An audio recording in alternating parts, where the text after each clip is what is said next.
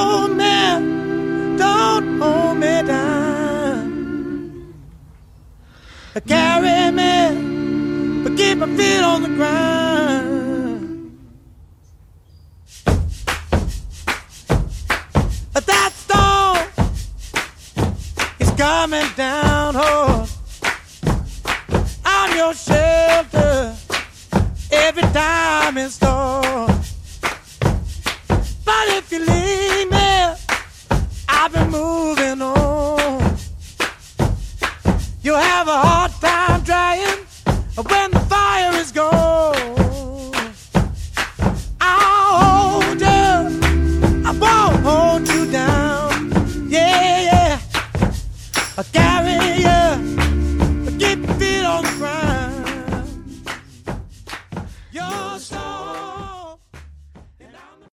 Ez a folyamat elkezdődött. És akkor most én nyilván uh, itt az oktatási rendszerre van rálátásom, hogy nyilván a legelején már itt a rektori konferenciának, és tényleg ezen a legmagasabb szinteken kellett volna azt mondani, hogy figyelj, nem engedjük. És az egy nagyon szomorú fázisa volt ennek a történetnek, mert mára már tényleg kialakult a rendszer, mára már tényleg intézményvezetők, én nem mondom, hogy ez védhető, csak most már valóban a reális esélye kisebb, hogy egy-egy intézmény, ha úgy dönt, hogy ellenáll, vagy intézményvezetés, hogy annak lesz foganatja. Uh-huh. Öm, és nem darálják be.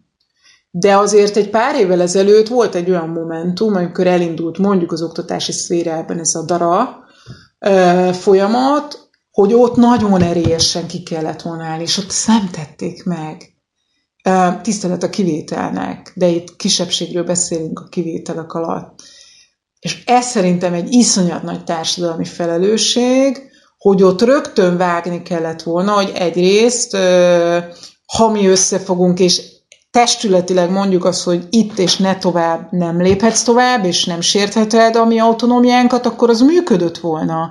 Mert nem tud, tehát te nem tud egy kormányzat, egy rektori konferencia azt mondja, hogy kész, nem, nem működünk együtt, akkor nem tudja azt mondani, hogy akkor felszámolom az egész rektori konferenciát, meg az összes egyetemet, és mindenhová saját embereimet rakom, egyébként nincs se kompetenciájuk, se kapacitásuk, hogy ezt megcsinálják, de majd így megoldom én ezt akkor ügyesbe, házon belül, ti meg menjetek, ahová akartok. Tehát ez nem. Ha ott az ellenállásban egy ilyen széleskörű összefogás megtörtént volna, akkor lehetett volna gátat emelni.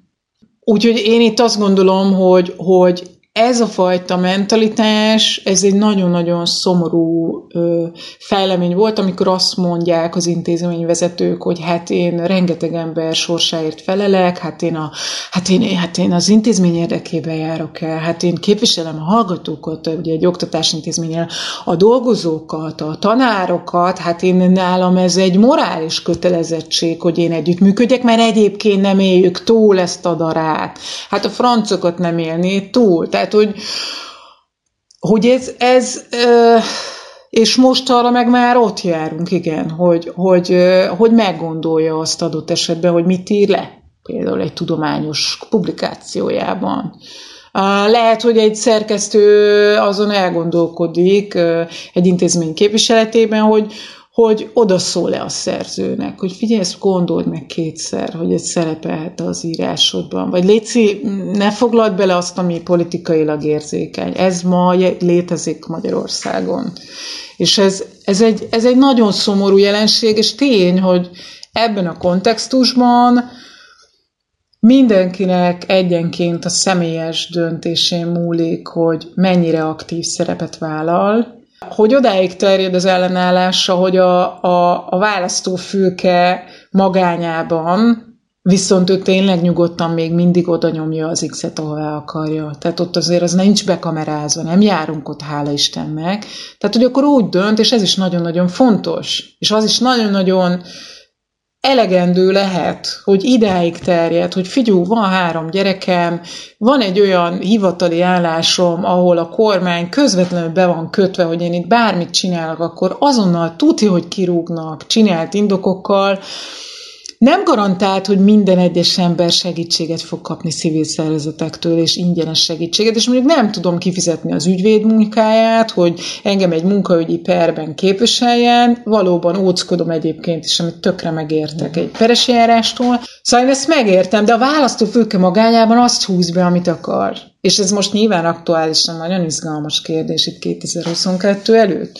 Ez az egyik. A másik, ami így eszembe jut ezzel kapcsolatban, hogy és ezt nagyon hangsúlyoznám, hogy pont ezért szerintem, tehát hogy, hogy tisztában kell azzal lenni, hogy kinek milyen a személyes mozgástere, és, és véletlenül sem akarnék ilyen ő, morális iránymutatást adni, amiben így bele lenne foglalva ez egy ilyen implicit ítélet is, hogy akkor ki az, aki helyesen cselekszik, meg ki nem. Mert, mert azért ötödik pecsét, tehát hogy őrületesen jó a hallgatóknak, aki még nem olvasta, vagy a film is nagyon jó, mm. nem látta, hogy hát azért az élet nagyon nem fekete-fehér így a morális ö, szempontok képviselete tekintetében, hogyha arról van szó, hogy egzisztenciálisan úgy vagy kiszolgáltatva, hogy mögötted áll tíz ember, akinek a sorsa azon múlik, hogy te miképp lépsz, és lehet az embernek nagy pofája, utána meg lehet, hogy egy kiélezett helyzetben nem úgy lép, ahogy a legcsodálatosabb. Szóval én azt gondolom, hogy,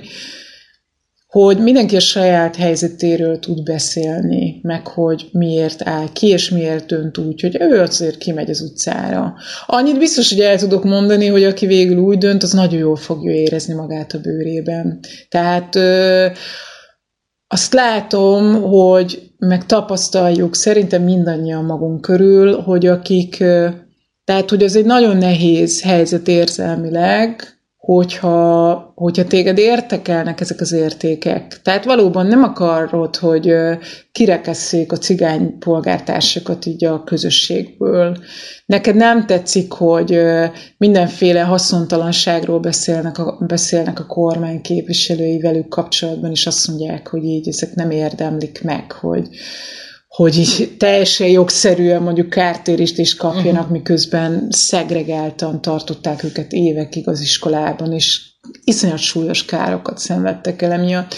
Hogy én nekem ez nem tetszik, akkor ott egy következő lépés nyilván eldönteni, hogy én akkor szolidaritásomat kifejezem-e azzal, hogy kimegyek az utcára, mert én nem tudok ezekkel az, ezzel a felfogással azonosulni, és az én elveim azt követelik, hogy tegyek valamit a jogvédelem érdekében, vagy így az értékek képviselete érdekében, és akkor, akkor én azt tapasztalom, hogy aki úgy dönt, hogy, hogy nem megy ki, meg háromszor meggondolja, hogy mit mond ki a munkahelyén, és mit ír le, és mit... Szóval, hogy, hogy van nagyon sok olyan helyzet, amikor nem lenne kára abból, hogy kimegy, viszont nagyon szarul érzi magát a bőrében nap mint nap, hogy ő nem fejezi ki az értékét, és nap mint nap egy ilyen félelemmel él együtt, holott lehet, hogyha feketén fejren kifejezni a véleményét, akkor gyakorlatilag egy ilyen védettséget is élvezne, mert hogyha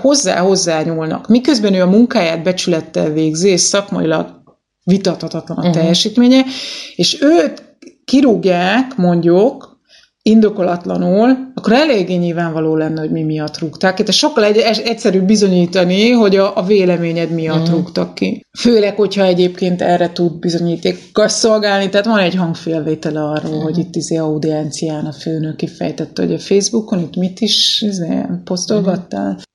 És tehát én csak arról tudok beszélni, amiben én vagyok, hogy ez nagyon jó és megnyugtató érzés, hogy én a kezdet kezdetétől nyíltan beszélek arról, hogy mit képviselek, meg mivel tudok azonosulni, mivel nem. És ezért nincs ez a morális dilemmám, hogy hú, ezt most elmondhatom, vagy lesz belőle baj. Mert mindenki tudja, hogy mit gondolok, hiszen mindig is elmondtam. És hogyha baj lesz, akkor baj lesz, de hogy, hogy addig nem élek félelemben. Uh-huh. Tehát addig én rohadt jól érzem magam a bőrömben, mert, mert így büszke vagyok arra, amit csinálok, tudok azonosulni vele. És még egyszer mondom, ezt csak így a saját szemszögemből mondom, mert hogy mindenki más cipőben jár. Tehát, hogy el tudok képzelni olyan helyzetet is, amikor teljesen értető az, hogy valaki így másnak ki lenne rúgva, és nincsenek olyan eszközei, hogy ő vagy nem akar pereskedni, és ezért azt gondolja, hogy ő marad annál a, annál a választásnál, hogy a választófülke magányában fejezi ki a nem tetszését. És az már bőven több, mint sok, tehát hogy az, az önmagában csodálatos. Uh-huh.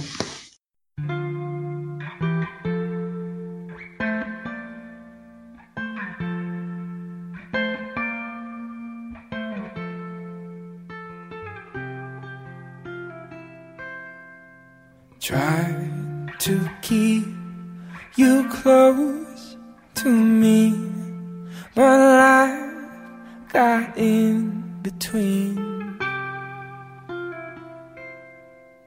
Tried to square not being there, but said that I should have been. Hold back the river, let me look in your eyes. Hold back the river so I can stop for a minute and see where you hide. Hold back the river, hold back. Once upon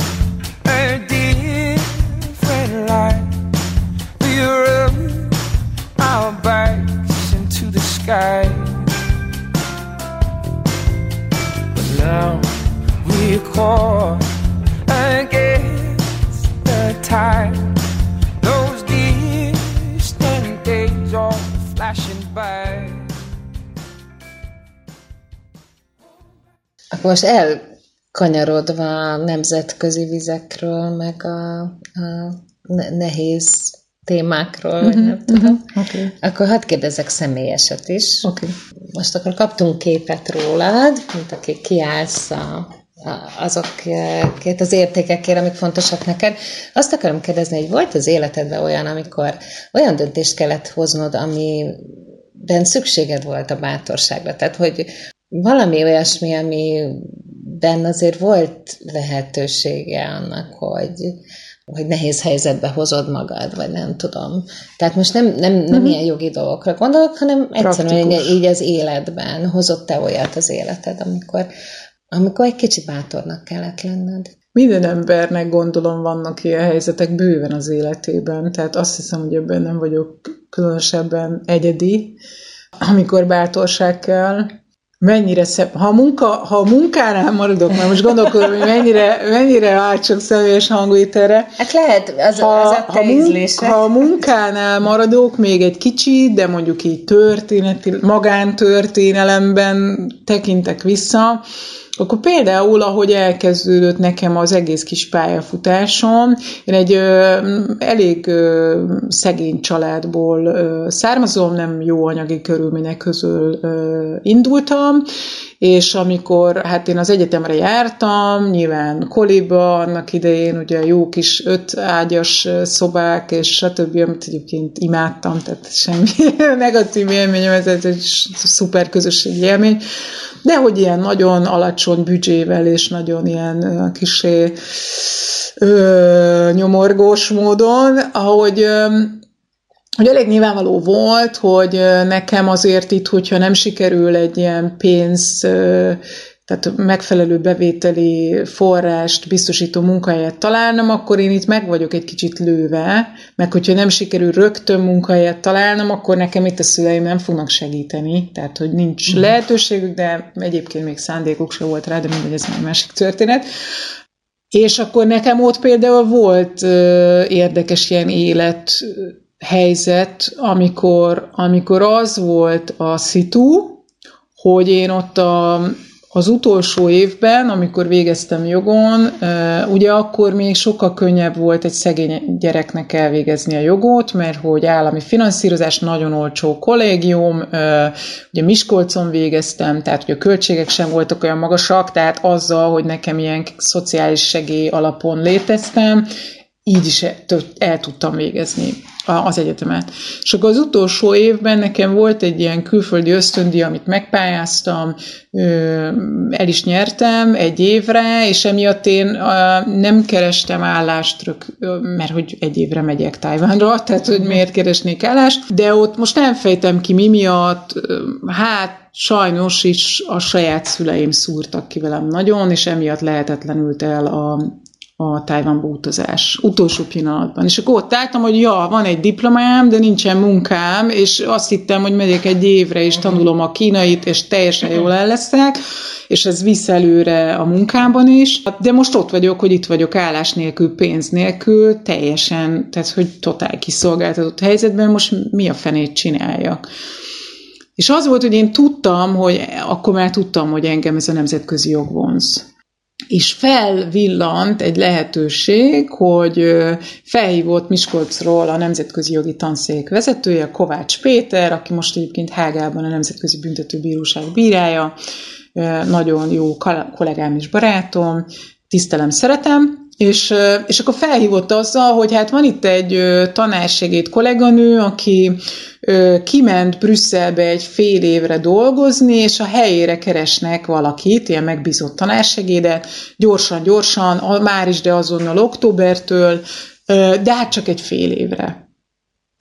És akkor ott vagy, hogy fél évre, tehát, hogy, és akkor ott, ott csúszik az idő, mert nem keresel közben más munkát, tehát hogy nem lesz olyan állásod, ami fix, és egy dilemma helyzet hogy most én akkor minden erőmmel to- folytatom az álláskeresést erigyébb irányba, ahol elmegyek egy céghez jogtanácsosként, vagy elmegyek egy ügyvédirodába, akkor még azért fizettek gyakornokoknak pénzt, és akkor elindulok egy jogi pályán, de mondjuk az kevésbé érdekel, meg kevésbé lelkesít, vagy pedig elvállalom ezt a megbízást azzal, hogy fél évig azt csinálom, amit szeretek, nem, egyébként nem sok pénzért nyilván, ezt tudjuk, ugye? A oktatásból még Magyarországon semmi ne, senki nem gazdagodott meg. Um, és akkor e, nehéz helyzetben leszek, mert fél évvel később még nehezebb állást keresni, mert megkérdezik, hogy maga mit csinált fél évig a Nemzetközi Jogi Tanszéken a Miskolci Egyetemen, mikor maga ilyen kereskedelmi jogi irányban akar a cégnél elhelyezkedni. És azt mondtam, és akkor ehhez szerintem ott kellett bátorság, azt mondtam, hogy oh, megyek. Így, mert ha fél évig, akkor ez a sorsom, fél évet kapok az életből, meg a sorstól, ahhoz, hogy, hogy azzal foglalkozok, amit szeretek. És majd utána meglátom, mi lesz. És akkor eltelt a fél év, vagy hát közeledtünk a fél év végéhez, és akkor a kolléganő, aki Brüsszelben dolgozott, jelezte, hogy hát igazából tök jól bejön neki ez a hely, még egy évet marad. Ó, oké. Okay. még egy év, kegyelmi mhm. időszak, még egy mhm. év. És akkor megint Kovács Péter, még egy év, de egy év, és utána viszontlátásra menni státusz az egyetemen.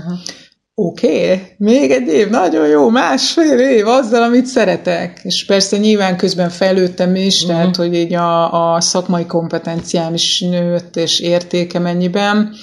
De hát abszolút azon múlott, hogy a Kriszti, Horváth Kriszti, aki egyébként azóta a kisfi, első kisfiának a keresztanyja lettem, tehát tök jó barátnőm lett ő is.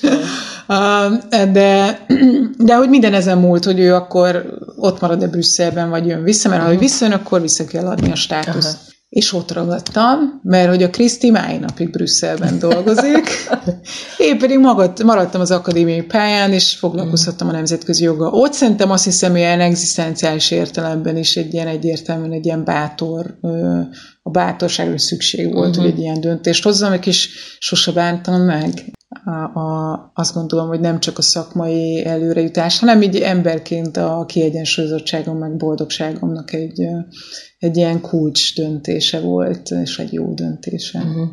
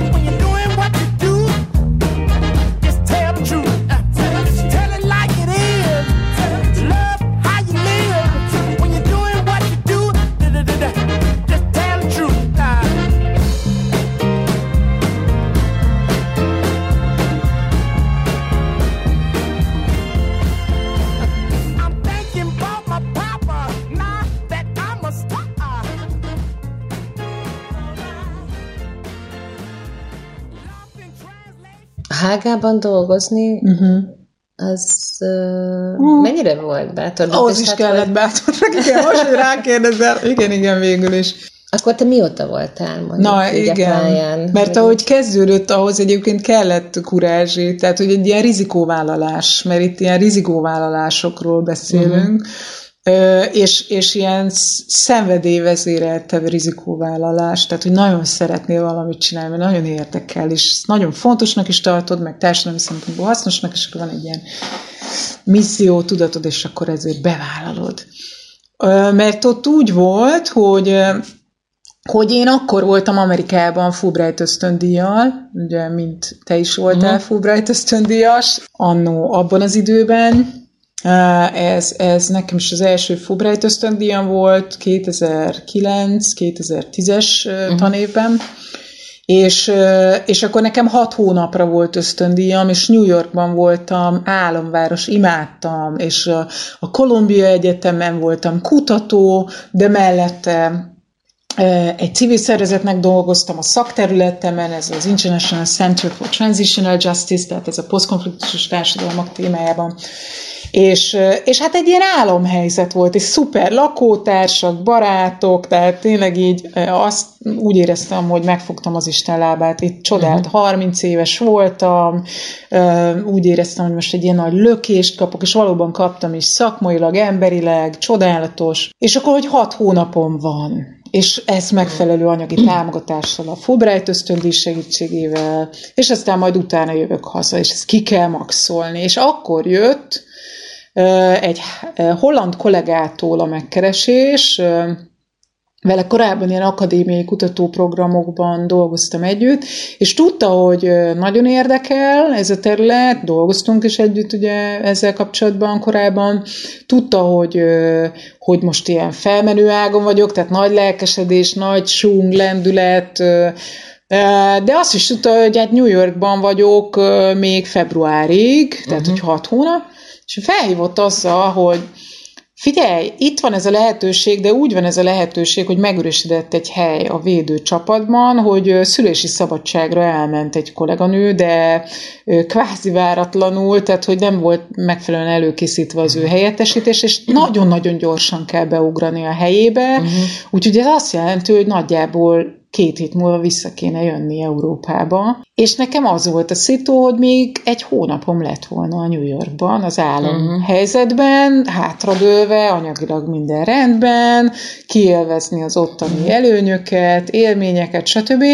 És akkor az, ott meg az volt a, a két opció, hogy kimaxolom a, a New Yorkot, nyugisan, nyugisan hazajövök, nyugisan visszamegyek a Miskolci mhm. Egyetemre, építem tovább a kis nemzetközi kapcsolataimat, és az egész egy ilyen normális, ez, ez, ez lett volna a normalitás. Uh-huh. Tehát, uh-huh. hogy egy normális menetrend szerint. Ehelyett, ugye, ugye, ugye, rögtön Eszterke, ú, de izgalmas, új kihívás, hú, de érdekes szakmailag, új, de jó lenne, uh-huh és, és hát itt azt kellett megcsinálni, villámgyorsan lezongorázni a fulbright hogy ez lehetséges-e, uh-huh. akkor visszautalni a pénzt arra az uh-huh. egy hónapra nézve, akkor felszámolni a New Yorki albérletet villámgyorsan, keresni valakit a helyemre, mert egy vagyon lett volna, hogy ezt visszafizet, tehát kifizessem Igen. a bérleti díjat a teljes időszakra, és akkor ilyen iszonyat gyorsan rendezkedni, és visszautazni Amerikából öt hónap után úgy, hogy három napon volt itthon, de már utaznom kellett tovább Hágába, uh-huh. hogy pár hetet ott töltsek, hogy azonnal, ez a bizonyos, amit korábban említettem, uh-huh. hogy itt mhm. oldalak ezreit rágjam keresztül, és villámgyorsan beletanuljak az ügybe, ami egy hatvádlottas ügy, 20x vádponttal, népírtáson kívül mindenféle nemzetközi bűncselekmény, tehát nagyon komplex ügy, és akkor uh-huh. még ez volt a leghosszabb tárgyalás, ami zajlott az ex Nagyon-nagyon bonyi. És hát szerintem ez is kellett egy bátorság, hogy úgy döntsek, hogy B-verzió, uh-huh. lehet, hogy megszívom, lehet, hogy nem fog bejönni, lehet, hogy nem leszek alkalmas, lehet, hogy nem is fogom bírni, hazajövök öt hónap után, és ahelyett, hogy a szeretteimmel végre nyugisan eltörtenék egy kis időt barátokkal, családtagokkal, ahelyett három nap után rohanjak tovább. Úgyhogy ez úgy nézett ki, hogy hazajöttem Amerikából, jetlaggel, mint egy zombi, azonnal végigutaztam az országot, unokatesótól elkezdve mindenkit körbeutaztam, mm-hmm. hogy hello, szevasz, mindenhol kajáltunk egyet, dumikáztunk, pár órával később mentem tovább, mert mindenkit be akartam járni, mielőtt megyek tovább viszontlátásra Hágába. És az is bejött.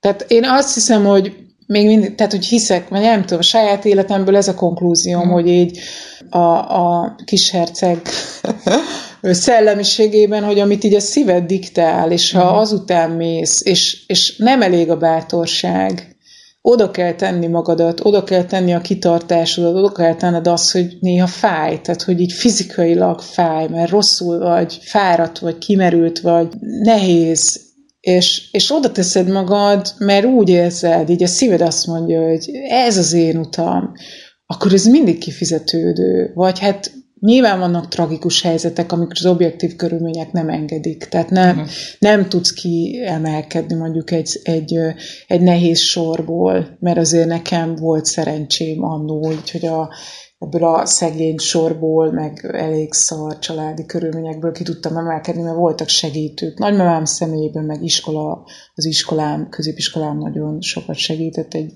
egyházi iskola volt Egerben, apáca, idős apáca nénikkel. Szóval, hogyha így azért az objektív körülmények is uh, tudnak támaszt, valamelyes támaszt nyújtani, és oda teszed magad, és melózol, mint az állat, és, és kitartasz, akkor ez így nagyon kifizetődő. Mert utána nagyon, nagyon jó érzés, hogy úgy érzed, hogy kiteljesítetted magad, és, és, és az értékeid mentén cselekedtél. Uh-huh. Ja, úgyhogy a bátorság csak egy, ami kell ehhez, hogy ez jól, jól süljön el. De ez már inkább ilyen személyes, kevésbé közéleti jellegű.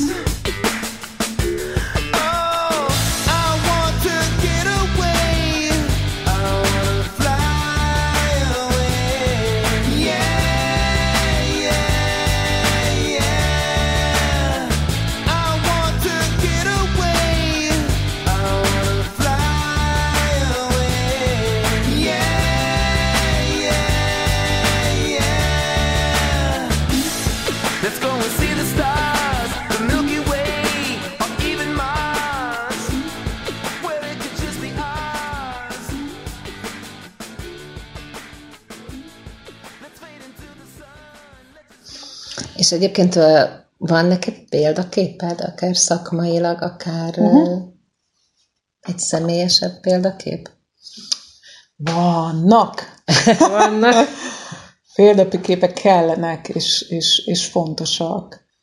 Szakmailag, tehát hogy az én szakmámban azért sok-sok olyan ember van példakép, aki, aki tud, tud bizonyos szempontokból példát adni, tehát mondjuk Kovács Péter is ilyen, akit említettem, tehát annyira elkötelezetten műveli ezt a szakmát így teljes életében, ami, ami így nagyon példaértékű, nagyon nagy munkabírású és nagyon, nagyon szorgalmas. Neki van egy ilyen mondás egyébként, hogy így a, a karrierben mi a kulcs, hogy úgy tudj előre haladni, hogy ez, ez három összetevője van, a, a tehetség, nyilván ezzel nem tudunk mit kezdeni, vagy van, vagy nincs mm. valami, ez, ez is egy feladat, hogy megtaláljuk mi az, és lehet az a fodrászat, vagy lehet tök mindegy, csak mindenki találja meg, hogy mi, miben van a tehetsége. A szorgalom, meg a szerencse kell azért egy adat Na szóval, hogy a Péter, de hogy rajta kívül is vannak. Nekem az a mázlim, hogy azért így körülött a munkai helyi közegemben is vannak olyan emberek, akikre emberként is felnézek. Tehát mondjuk a, a Kádár Andris, aki a, a mi programunk vezetője, tehát ez a büntető igazságszolgáltatás program vezetője, ő, ő, ő egy nagyon, én azt gondolom, hogy nagyon-nagyon sok személyes áldozattal, nagyon, nagyon kitartóan és egy nagyon nagy személyes integritással és hitelességgel műveli az emberi jogok védelmét.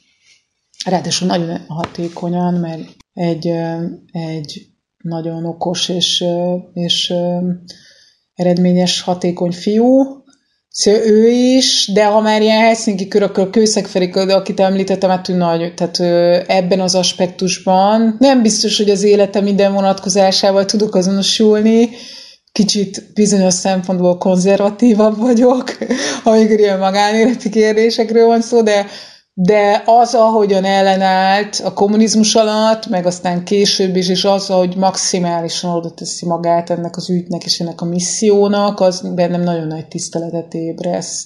Ha meg emberileg, akkor meg nekem a nagymamám.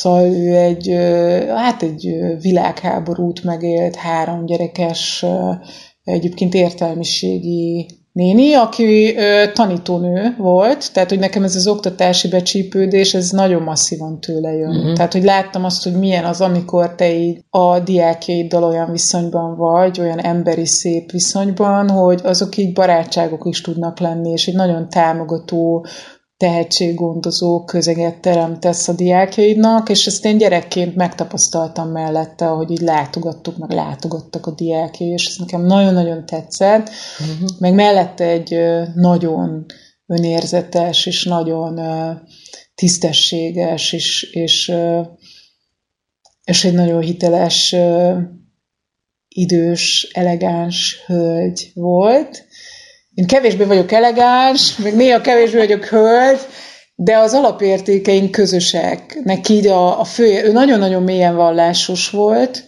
katolikus, én is katolikusként neveltettem, és nekem is volt egy, tehát tizenéves koromban én nagyon elkötelezett hívő voltam, aztán nekem ez megváltozott, de bizonyos értékek nem változtak. És ez így, hát a szeretet az első, ami így mindig központi volt gyerekként is. Ahogy én ugye a, említettem, hogy itt a szülői oldal nem volt annyira támogató a közeg, úgyhogy én a, nála töltöttem teljes nyarakat, teleket, tehát hogy amikor csak lehetett, én nála voltam, és Hát ugye a háborút úgy élte meg, ők jómodú arisztokrata család voltak, és hát a vagyont azt úgy, ahogy van, elvették ugye a kommunizmus idején, de ráadásul a nagypapám ő katonatiszt volt, és őt a nácik is üldözték, meg aztán a kommunisták is, uh-huh. mert hogy ő egyébként nem, tehát ő ágált a háborúba lépés ellen, és ágált uh-huh. az ellen, hogy mi a népetek oldalán legyünk. Uh-huh és őt életveszélyes fenyegetések érték, tehát gyakorlatilag utolsó pillanatban menekültek el, hogy őt, őt aztán ne végezzék ki a mm. nácik. Aztán meg utána jöttek a kommunisták, ők meg nyilván minden vagyon elvét, mm. kiüldözték őket egy Heves megyei kisközségbe, Balatonba, kerültek, és ott a nagypapám úgy tudott némi pénzt szerezni, hogy ilyen üvegeket festett, ilyen gyógyszertári üvegeket, jó kézügyessége volt, meg fából gyerekjátékokat gyártott. Uh-huh. A nagymamám meg ott a helyi iskolában uh-huh. tanítgatott, de például úgy, hogy a nagymamám akkor is vallásos volt, és ő uh-huh. ilyen stikában nyomta a vallási uh-huh. nevelést a gyerekeknek, mert hogy ő neki ez volt az elvi uh-huh. meggyőződése. És a nagymamám hanem ezek körül a megpróbáltatásokról nekem gyerekként olyan szépen mesélt, nem áldozatként mesélt erről. Mm. Tehát nem arról szóltak az esti mesék, ezek a rohadt kommunisták, meg a nácik, meg a... hanem olyan szépen mesélt arról, hogy ezek az események, hogy meg erősítették abban, hogy a szeretet a legfontosabb. Uh-huh. És mondta, hogy anyagiak, Eszterkém, nem, nincs, ne erre, ne erre figyelj. Nem, elvették, nem baj. Mi, hogy ott öten, mint család együtt voltunk, és, és nagy-nagy szeretetben, és a nagypapám neki életes szerelme volt, uh-huh. és együtt is, tehát, hogy ők, ők együtt maradtak utolsó 15 évét nélküle kellett lejelni a mhm. nagymamámnak, mert meghalt nagypapám, de nem volt más társa. És, és egy olyan nagy ilyen sztoikus nyugalommal és ilyen nagy derűvel és, és emelkedettséggel beszélt ezekről a megpróbáltatásokról, hogy nekem ez egy ilyen nagyon erős üzenetet hordozott, hogy a szeretet az első, az anyagi része nem annyira fontos, és egyébként pedig az, hogyha az elveid mellett kitartasz, még ha nehézségekbe is ütközöl, az egy nagyon szép dolog. Szóval ő egy, azt hiszem, ha így emberileg kell mondanom, hogy ki az, aki a legnagyobb hatást gyakorolta rám, és a leginkább befolyásolt, hogy hogy alakult az értékrendszerem, az nagymamám mm. volt, nem pedig valamilyen szakmai beli ember, hát. aki... Mm. De hát ez igen, mindannyiunk életében többnyire így, hogy... Az jutott eszembe erről, ugye szakmai példaképei többnyire férfiak, tehát nyilván ebben a szakmában, amiben te dolgozol, lehet, hogy nem olyan gyakori. Ah, igen, itt félrevezető lehettem. Sok nő van? Vagy? Félrevezető lehettem, mert azért nagyon sok női sok nő van. példaképen uh-huh. van, és igen, ráadásul a jogvédelem területén nagyon sok, több sok nő, nő dolgozik? Több nő van, mint, Aha, mint okay. férfi. A mi szervezetünkben is uh-huh. több nő dolgozik, uh-huh. mint férfi. És azért itt hangsúlyoznám, és az akadémiai életben is rengeteg nő ö, dolgozik. Uh-huh. Az már egy másik kérdés, ennek én tudományosan nem vagyok tudója, hogy a nőkkel szembeni hátrányos megkülönböztetés itt a vezetői pozíciók és a döntéshozói pozíciók szintjén, tehát az ezzel kapcsolatban elérhető kutatási eredményeket semmiképp nem akarom megkérdőjelezni, uh-huh. mert a hozzáértők, ugye nyilvánvalóan, és hát azért látjuk is így laikusként is, uh-huh. hogy bizony van probléma ebben a vonatkozásban, de az, hogy ö, érvényesülni lehet ebben a szakmányban, és hogy, és hogy vannak előttem olyan személyek, akik akik nagyon karakán női személyek, akik őrletesen tehetségesen és nagyon karakán módon állnak ki a, az értékek védelme mellett, meg a munkájuk mellett. Most, ha eszembe jut valaki, tehát például Bárt Petra, akit itt szóvá tennék szívesen, aki akadémiai életben, de egyébként szakértőként is, független szakértőként is nagyon aktív, egy CEUN és eltén oktató emberről beszélünk, és, és ő például egész elképesztő, hogy így bejárja nem csak Európát, de Magyarországon is aktív a jogállamisággal kapcsolatos uh-huh. kérdésekben. Nagyon integránsan, nagyon uh-huh. értékközpontúan, hitelesen és kitartóan és bátran áll ki. És mellette szuper szorgalmas és tehetséges, tehát nagyon jól boldogul a szakmájában. Meg hát azért a Helsinki-ből is tudnék én bőven lányokat. Uh-huh. Tehát, hogy a, a munkatársaim, csak kép nem tettem szóval, de azért nekem van itt egy hosszú listám, tehát akár a rendészeti programban, uh-huh. Moldova, Zsófi, Novaszádek, Nóri, sorolhatnám uh-huh. Iván, Boré, most tényleg yeah. bárki melyiküket uh-huh. felső, akik akik nagyon elkötelezetten és sok személyes áldozatot hozva ő, állnak ki, és végzik a munkájukat elképesztő teherbírással. Szóval, ja, a girl power azért itt van, és, és, és legyünk büszkék rá.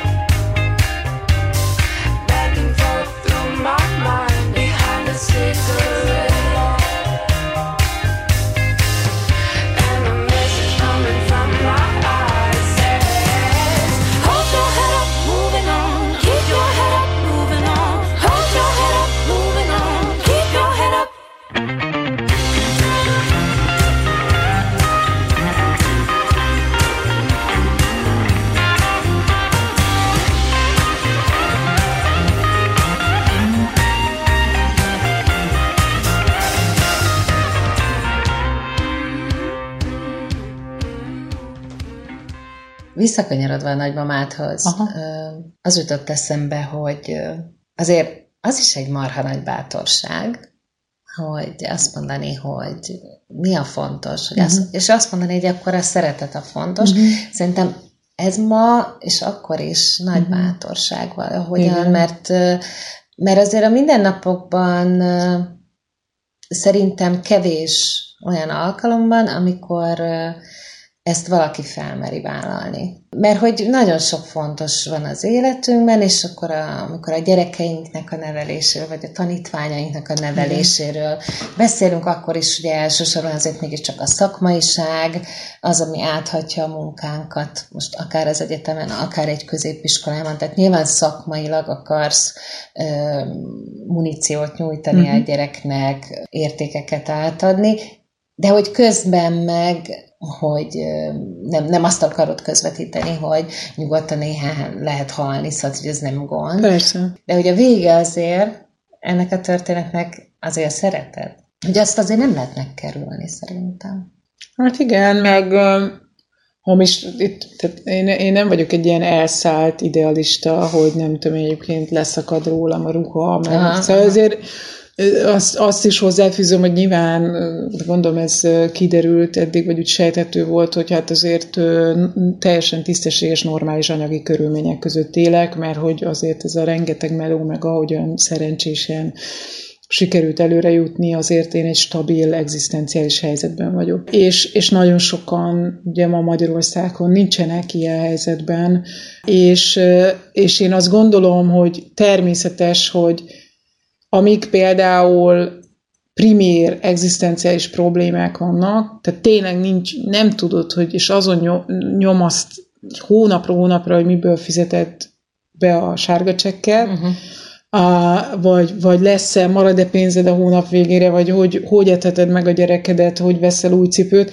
Tehát azért ezek nagyon behatárolják az ember mozgásterét. Tehát ez, ez tagadhatatlan, hogy, hogy azért egy ilyen minimális egzisztenciális stabilitás kell ahhoz, hogy ne legyek olyan kiszolgáltatott helyzetben, hogy, hogy totálisan meghatározza teljesen érthető módon a lépéseimet az, hogy próbáljak túlélni. Tehát amikor túlélésre jár, és ezért nagyon-nagyon szomorú, amikor politikai szereplők ezt, ezt a kiszolgáltatott helyzetet használják ki. Tehát, hogy azt mondják, mm. hogy figyú, ide meg oda szavaz, mert egyébként a polgármestertől nem kapsz közmunkát, tehát ez, ez egy tragikus és felháborító és, és, és, és egy, egy védhetetlen, egy, egy mocskos stratégia, mert hogy ott tényleg nincs más választás. Tehát mm. félelemben igen, oda fogok szavazni, ahová kell, mert basszus nem lesz izé munkám, az a havi x 10 ezer forint nem fog befolyni, akkor mégis mit csinálok? Tehát, hogy, hogy én ezt nagyon fontos hangsúlyozni itt a bátorság kapcsán is, meg mi mellett állsz ki, meg mi uh-huh. mellett, mikor emeled fel a hangot, hogy azért ha totális egzisztenciális bizonytalanságban vagy, akkor nem azon fog járni az eszed, hogy uh-huh. milyen, milyen, milyen politikai rendszer van most az országban, uh-huh. meg hogy tudom én kifejezni az ellenvéleményemet. Tehát a,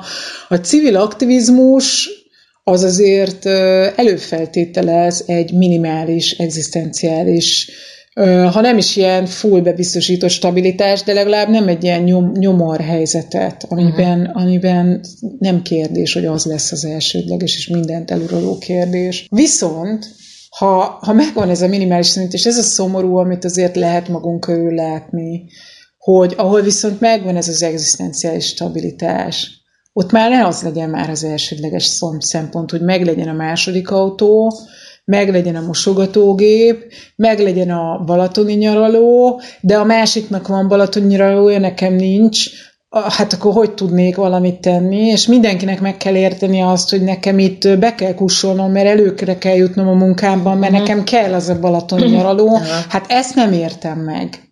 Tehát ez, ez szerintem tök jól el lehet egy lakással élni, nem kell balatoni nyaraló, nekünk is egy kocsink van, tök jól el vagyunk vele, mondjuk hozzáfizom, hogy csak én vezetek a családban, hogy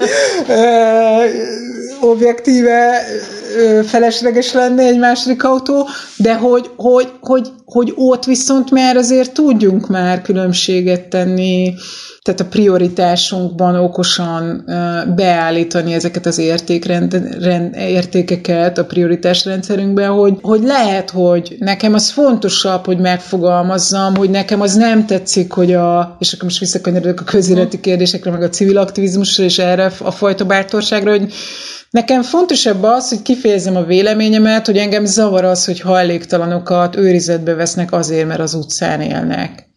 És, és inkább bevállalom azt a rizikót, hogy lehet, hogy a főnök behív audienciára, de utána én meg tudom neki magyarázni, hogy figyú, miért te most azt akarod állítani, hogy, hogy az embereket büntessük meg azért, mert nincsen pénzük, és az utcára szorultak, és ott nyomorognak. És hogy tudjam ezt választani a helyet, hogy most itt elkezdek kalkulálni ilyen absztrakt kis matekban, hogy hú, ha én most elmegyek oda tüntetni, ahol így mondjuk a hajléktalanság kriminalizációja ellen fellépünk, akkor, akkor lehet, hogy behív a főnök audienciára, és lehet, hogy más kár, lehet, hogy nem kapok fizetésemelést, és akkor miből veszem meg azt a második autót? Uh-huh. Hogy ezt azért ennyit vállaljunk már be, ennyi rizikót, tehát, mert valószínű egyébként be se fog hívni a főügynök audienciára, uh-huh. itt kezdődik el a történet. És akkor nyertem egy ügyet, nyertem egy jó érzést, és ez itt is a szeretetről beszélünk, uh-huh. hogy, hogy a szeretet alapján én kiállok-e olyan emberek mellett, meg a szolidaritás alapján, akik önhibájukból vagy önhibájukon kívül tök mindegy, de jelenleg iszonyat nehéz körülmények között élnek, és én nem akarom, hogy a rendszer beléjük rúgjon. Uh-huh. És nem akarok ennek a része lenni, hogy a rendszer beléjük rúg.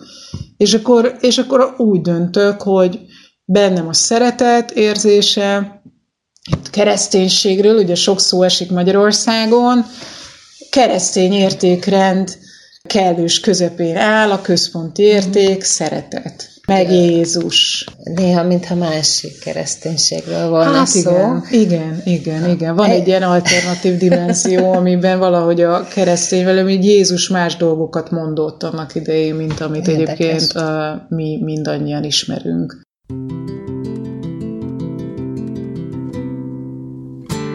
I spent my time watching the spaces that had grown between us, and I cut my mind on second best. All the scars that come with the greenness, and I gave my eyes to the boredom. Still, the seabed wouldn't let me in, and I tried my best to embrace the darkness in which I swim. Now walking back down this mountain, the strength of a turn and tide. Oh, the wind so soft at my skin. Yeah, the sun so hot upon my side. Oh, looking out at this happiness. I search for between the sheets, or oh, feeling blind to realize all I was searching for was me. Oh, oh, oh.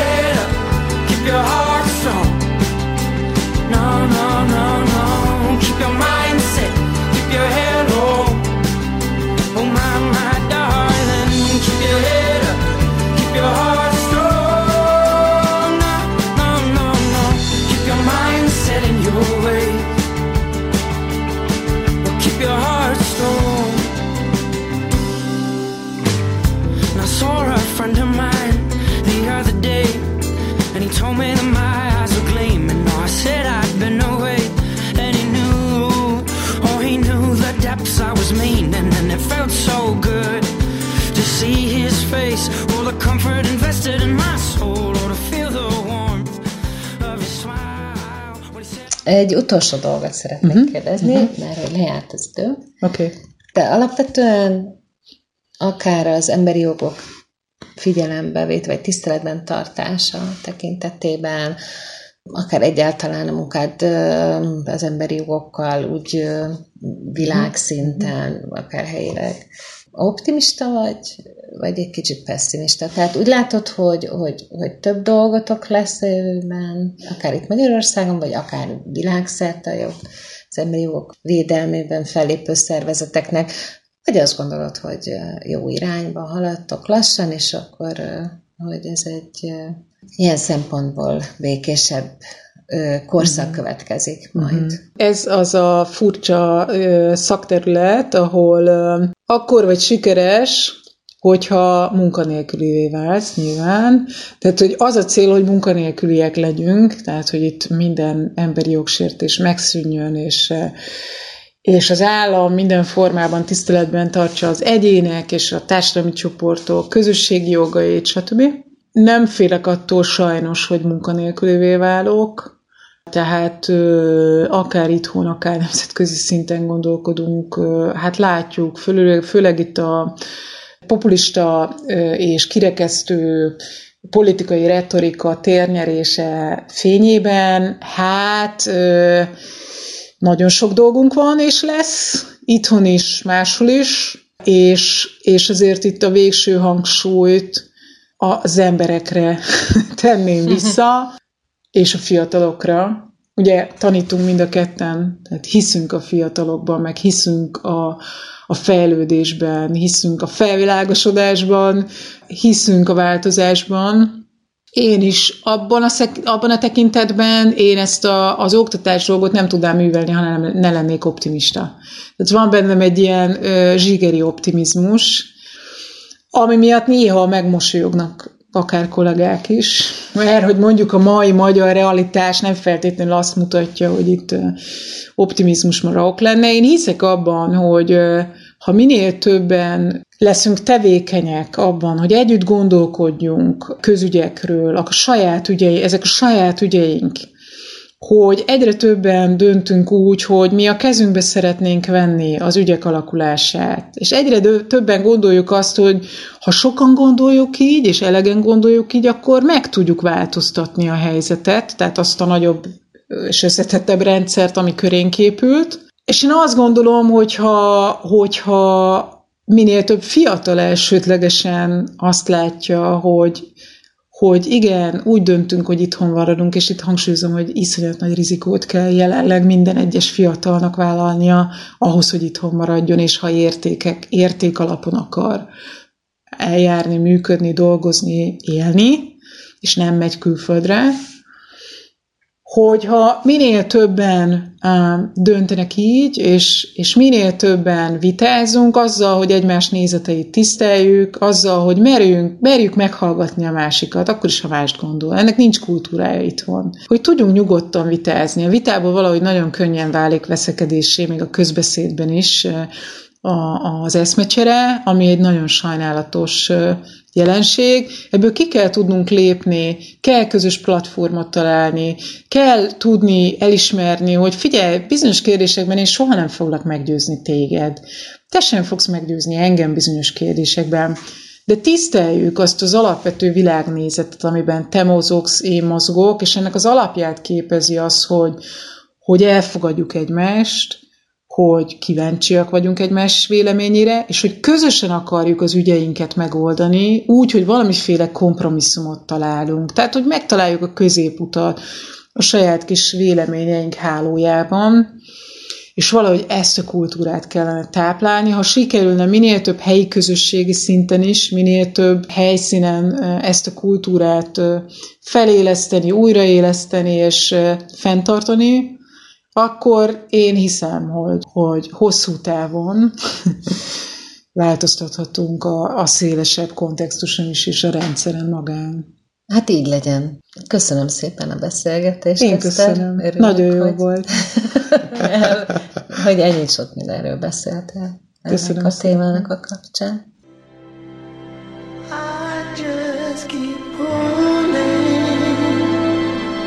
but you're pushing